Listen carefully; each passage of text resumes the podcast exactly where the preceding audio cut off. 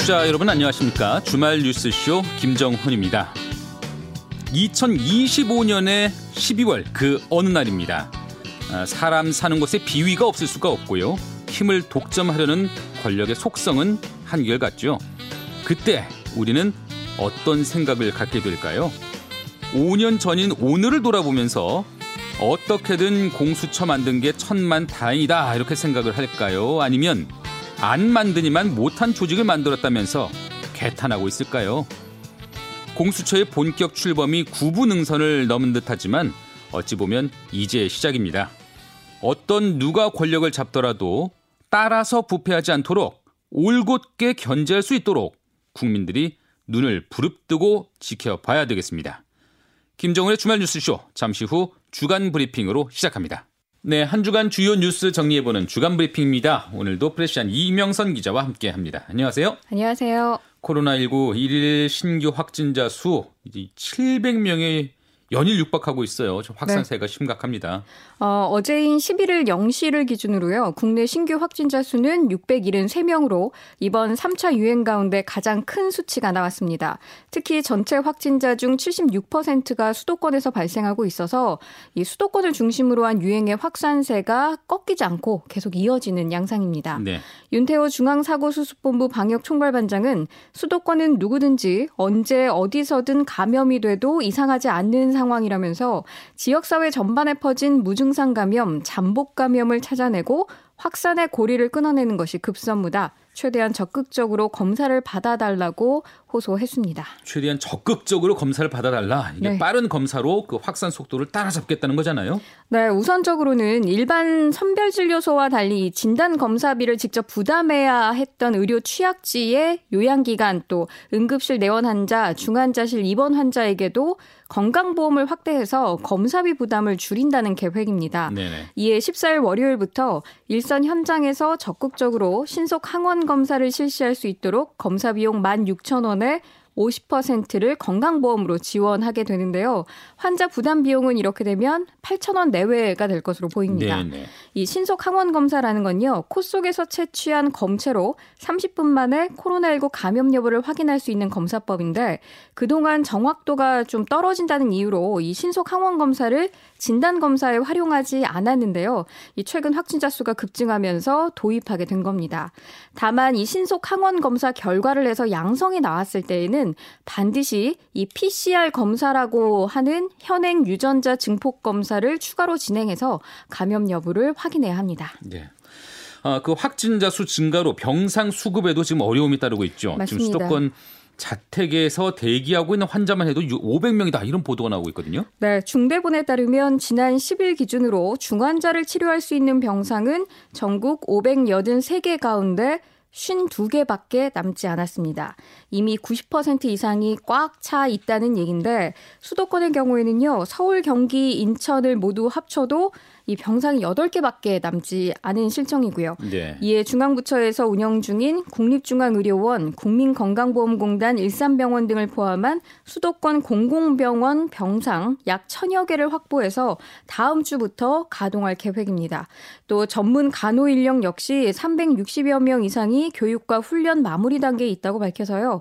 향후 진료에 차질이 없도록 진행하겠다는 계획입니다. 네. 백신 도입 소식도 짚어주셔야 되겠죠. 뭐 정부가 글로벌 제약회사의 면책 요구를 수용하는 쪽으로 가닥을 잡았다 이런 소식도 전해지는 것 같은데요. 맞습니다. 어, 현재 한국은 아스트라제네카 백신 2천만 회분에 관한 공급 계약을 완료한 상태입니다.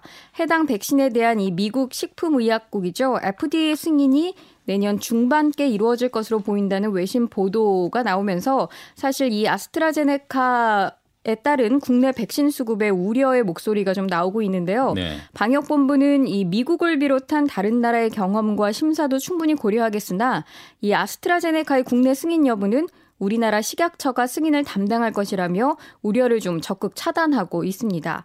그러니까 미 FDA의 판단만으로 아스트라제네카의 효능을 파악해서는 안 된다라는 좀 뜻이 담겨 있기도 합니다. 물론 뭐 그렇긴 하지만 그렇다고 해서 좀 우려가 뭐 완전히 사그라들 것 같지는 않아요. 네. 결국 진행 중인 이 아스트라제네카 백신의 임상 3상이 최대한 빨리 그것도 좋은 결과로 마무리되어야지만 국내 백신 공급에 대한 우려도 어느 정도 해소될 것으로 보이는데요. 네. 현재 한국은 화이자, 모더나, 얀센과는 국내 공급을 위한 구매 약관 정도를 체결했을 뿐이어서 이 정식 공급 계약을 완료하지는 못했기 때문에 백신에 대한 여러 가지 공급에 대한 우려, 안전성에 대한 우려 이런 목소리는 좀 이어질 것으로 보입니다. 네, 내년에도 정말 급할 때 수급이 제대로 될 것이냐 이런 우려가 계속되는 것 같아요. 아, 코로나19 사태 그 장기화로 자영업자들의 경제적 피해도 계속 가중되고 있습니다. 이런 가운데서 임대료 부담을 호소하는 그 목소리가 점점 커지고 있고요. 지난 7일 청와대 청원 게시판에는 코로나 전쟁에 왜 자영업자만 일방적 총알바지가 되나요? 대출 원리금, 임대료 같이 멈춰야 합니다라는 제목의 청원이 올라왔는데요. 저도 동감이 되더라고요. 네, 본인을 이 자영업자라고 밝힌 청원인은 우리 자영업자가 가장 힘들어하는 건 돈을 못 벌어서가 아니다. 집합 금지할 때 그 엄청난 마이너스를 왜 자영업자한테만 책임을 다 지라고 하는 건지 그게 이해가 가질 않는다 이렇게 얘기를 했습니다. 네네. 이어서 이 영업을 하면서 사실 임대료의 공과금을 대출 원리금 내는 건 당연하지만 코로나19로 지금처럼 사회적 거리두기 2.5단계가 시행되면서 집합금지 기간이 이어지고 있잖아요. 그런데 이렇게 집합금지 기간에도 이런 돈을 내는 것 자체를 이해할 수 없다는 얘기입니다. 네. 자영업자가 원하는 건 돈을 납부할 모든 게 집합금지 기간만큼 같이 정지되는 것이라고 밝혔습니다. 그 측면에서 보면 당연히 합리적인 얘기예요. 근데 네. 코로나19 초기 때는 임대료를 삭감해 주는 그런 착한 건물주들의 이야기가 미담처럼 여기저기서 좀 있었지 않습니까? 맞습니다. 그래서 이후에 정부가 착한 임대인에게 세액 공제를 해주는 등의 관련 정책을 내놨거든요. 그런데 막상 현장에서는 큰 효과를 내지 못하고 있는 것 같습니다. 네. 지난 11월 소상공인연합회가 발표한 임대료 현황 실태 조사를 보면요. 2020년 10월을 기준으로 월 임대료가 전년 동기 대비 변화 없다라고 답한 소상공인이 80.8%였습니다. 대부분은 그대로다. 네. 오히려 임대료가 인상됐다라는 응답을 한 분들도 있었는데요. 13.6%에 달했습니다. 다만 이 임대료가 인하됐다라는 응답은요.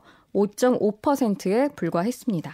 아, 이런 위기 상황 함께 좀 극복했으면 좋겠는데 씁쓸한 현실이네요. 어, 아동 성범죄자 조두순 출소했죠? 네, 조두순은 최근 심리치료를 위해서 서울 남부교도소에 머무른 것으로 알려졌는데요.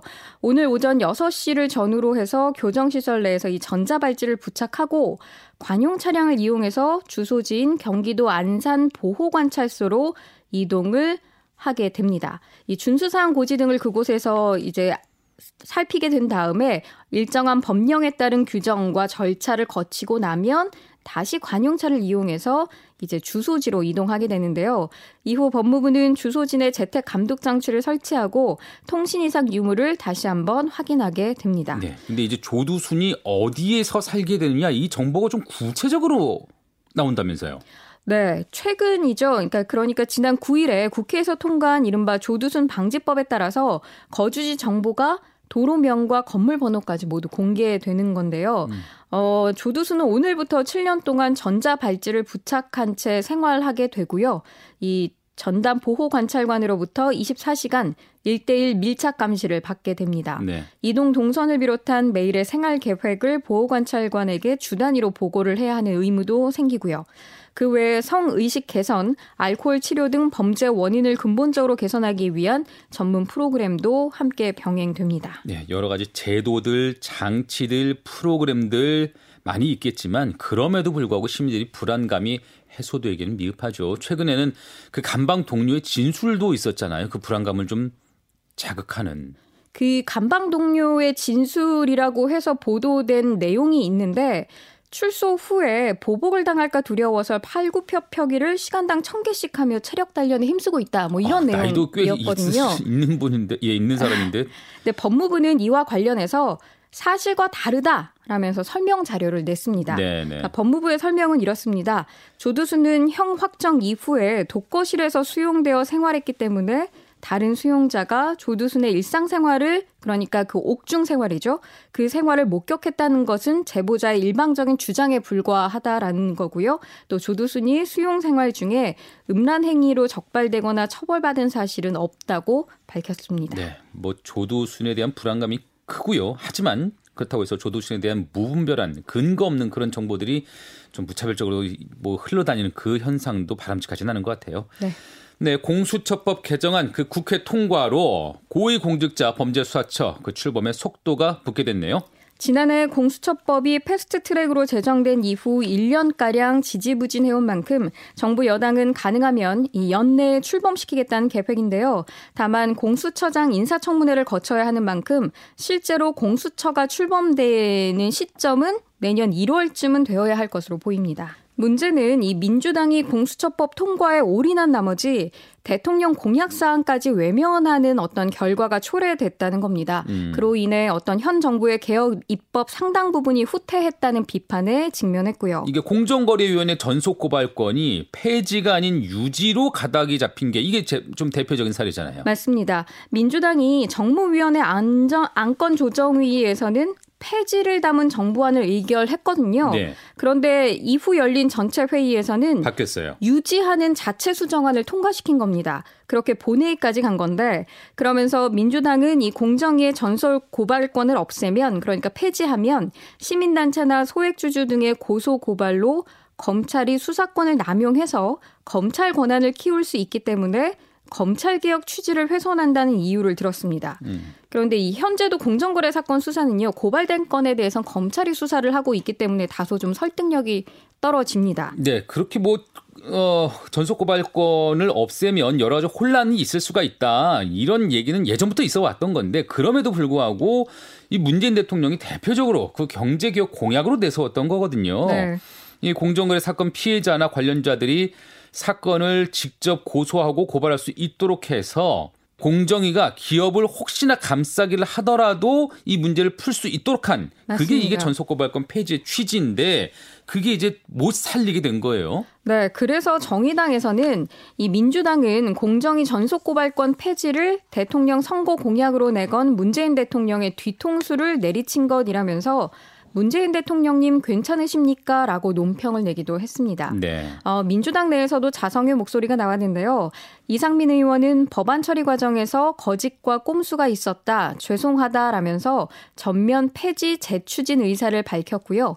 민주연구원장인 홍익표 의원도 개인적으로는 아쉽다라는 얘기를 하면서 개정할 필요가 있지 않나 생각한다고 얘기했습니다. 네, 뭐 개혁 입법 그 가운데 상법 개정안도 이번에 문제가 됐죠. 네, 상장 회사가 감사위원 중 최소 한 명을 이사와 별도로 선출하도록 하고 이때 최대 주주와 특수관계인의 의결권을 3%로 제한하는 내용인데 재계 반대 입장이 거세지자 민주당은 결국 의결권 제한을 합산 3%가 아니라 개별 3%로 적용해 통과시켰습니다. 그러니까 개별 3%라면 이 사람 저 사람 뭐 이렇게 지분을 합하면은 꽤 많은 지불도 그, 그대로 다시, 유지하게 되는 그렇죠. 거죠. 예. 그래서 경제개혁연대가 이 개별 3% 방식으로 제한할 경우 그 효과가 크지 않은 것으로 확인됐다며 사실상 의결권 제한의 취지가 무색해졌다 이렇게 비판했고요. 네. 그런데 막상 중대재해기업처벌법 이거는 국회 본회의장 입장도 못했어요. 네. 정의당뿐 아니라 뭐 이낙연 민주당 대표 또 김종인 국민의힘 비상대책위원장이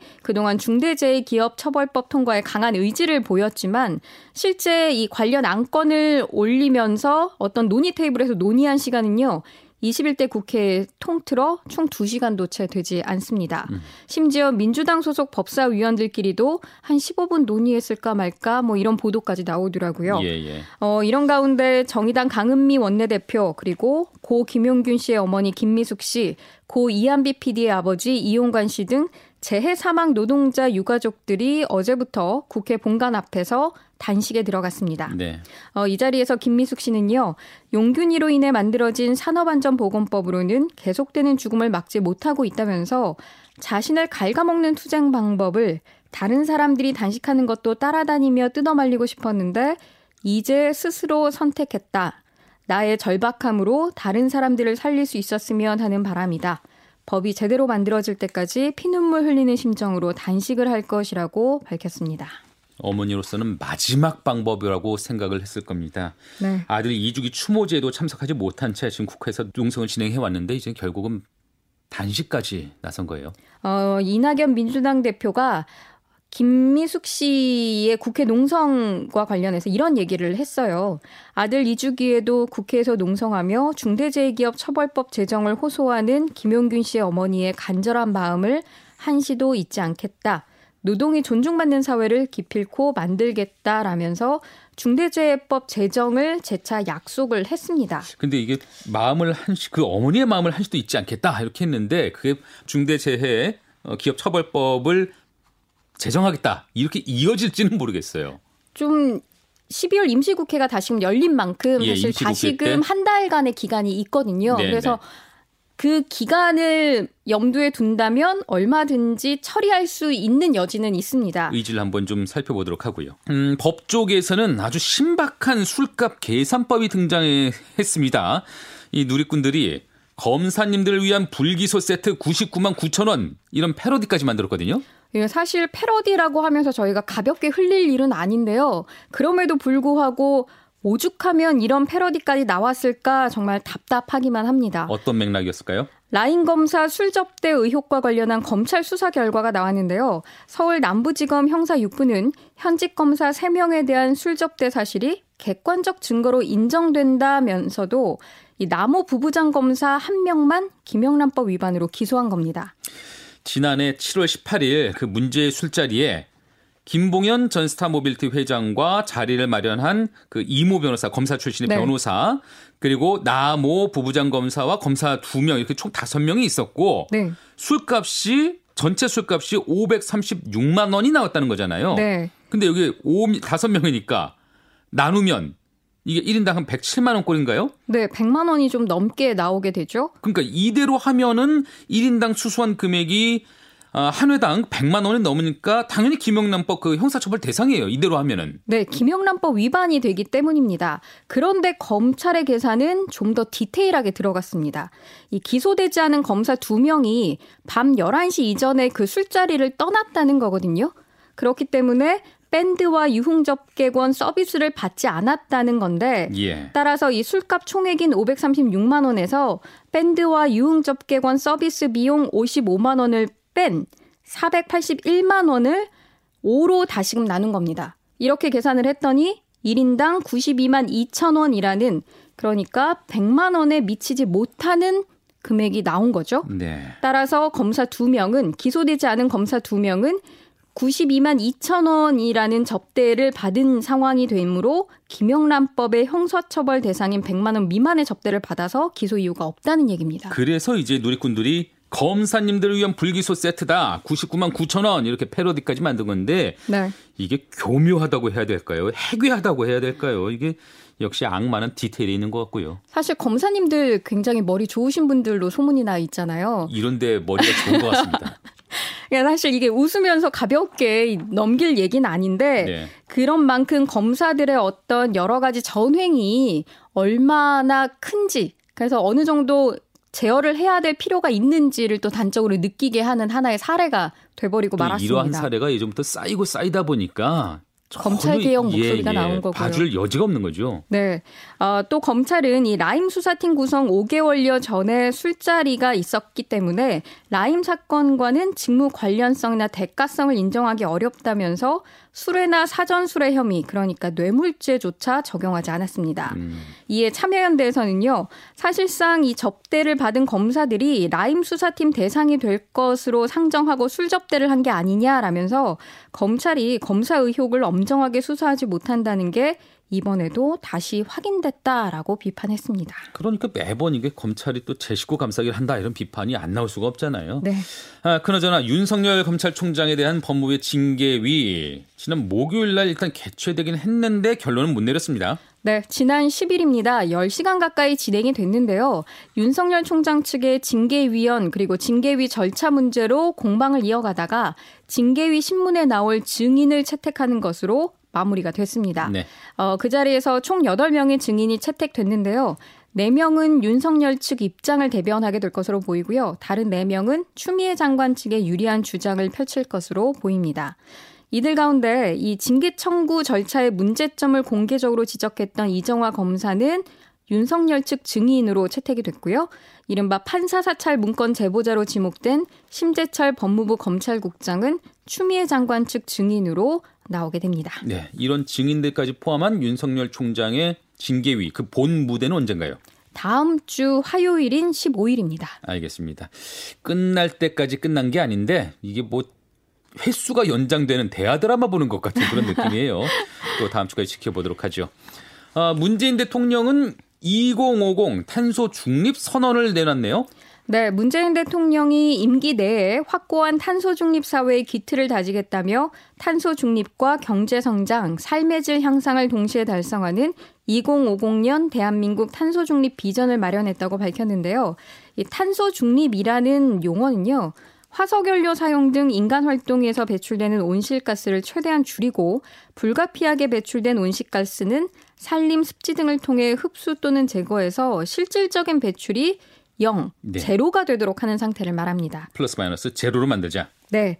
이번 선언 같은 경우 일단 전 지구적으로 현재 기후 변화에 대응하기 위한 어떤 국제 조약 그리고 파리 협정뿐만 아니라 2015년에 제21차 기후 변화 협약 당사국 총회 결정문 등에서 모든 당사국들이 2050년까지 장기 저탄소 발전 전략을 수립하기로 했기 때문에 한국 정부 역시 마련한 비전입니다. 예, 2050년 뭐 먼 것 같지만 아, 기후 변화, 기후 위기 정말 하루가 다르게 실감하고 있는데 어제만 해도 하늘이 정말 희뿌였잖아요. 네. 미세먼지로. 아, 아마 다들 실감하실 텐데 문재인 대통령이 이런 얘기를 했어요. 네. 지난 10년 사이에 100년 만에 집중호우, 100년 만에 이상고온, 100년 만에 가뭄, 폭염, 태풍, 최악의 미세먼지 등 100년만이라는 이름이 붙은 기록적인 이상기후가 매년 한반도를 덮쳤다.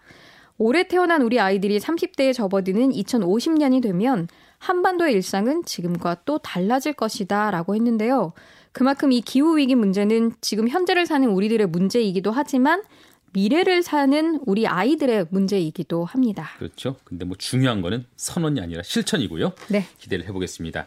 아, 트럼프 정부 대북 특별 대표인 아직까지 대북 특별 대표인 스티브 비건 미 국무부 부장관이 어, 4박 5일 일정으로 한국을 찾았다가 이제 오늘 출국하네요. 네. 지난 8일의 방안에서 한미 외교 차관 회담 그리고 북핵 수석 대표 협의 또 아산 정책 연구원 특별 강연 그리고 마지막 일정으로 강경화 외교부 장관과의 만찬까지 일정을 소화했습니다. 트럼프에서 바이든으로 정권이 바뀌게 됩니다만 이 떠나는 비건 부장관을 한국 정부가 극진히 대하는 데는 이유가 있습니다.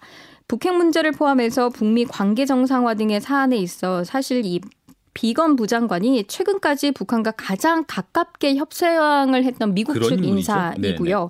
또 비건 부장관이 차후에 들어서게 될 바이든 정부에 어떤 말로 이 업무 인수인계를 하느냐에 따라서 북한과의 향후 협상 문제가 또 달려 있기 때문입니다. 그렇겠네요. 이 비건 부장관은요, 지난 2년간의 북미 협상 경험에서 북한 역시 counter partner와 함께 가족과 자식 이야기를 할 때 좋은 기억이 있었다라고 회상을 했는데요. 그러면서 부측 인사들도 인간적인 면모가 있고 진정성이 있었다라고 얘기를 했습니다. 네. 그러면서 북핵 협상에 대해 낙관을 한다라고 밝혔고 모든 가능성이 열려 있지만 이를 위해서는 인간적인 그리고 지속적인 교류가 있어야 한다고 강조했습니다. 예, 비건 부장관이 가졌던 그런 느낌들 또 비건 부장관이 내놓는 조언들 계속 좀 이어졌으면 좋겠습니다. 아, 근데 연말이 가까워져서 그런가요? 답답한 소식에서 좀 벗어나고 싶은데 좋은 소식도 없습니까? 별똥별 소식이 전해졌습니다. 별똥별 소식. 예. 네. 3대 유성우 중에 하나인 쌍둥이 자리 유성우가 내일 밤부터 모레 새벽까지 동쪽 하늘에서 쏟아진다고 하는데요. 일요일부터 월요일 새벽까지? 네. 예. 한국 시간으로는 14일 오전 9시 50분에 절정을 달해서 시간당 최대 150개까지 나타날 것이라는 관측이 나옵니다. 다만 이 오전 9시에서 10시 사이면 해가 환하게 뜬 시간이니까 음. 어, 육안으로는 사실 안 보이거든요. 따라서 이 별똥별을 보고 소원이라도 빌려면 월요일 새벽, 그러니까 일요일 밤잠을 좀 설치더라도 월요일 새벽을 노려야 할 것으로 보입니다. 그러네요. 지금까지 프레시안 이명선 기자와 함께했습니다. 네, 1부는 여기까지고요. 저는 모아모아 팩트체크 그리고 랜선 뉴스로 2부에 다시 돌아오겠습니다.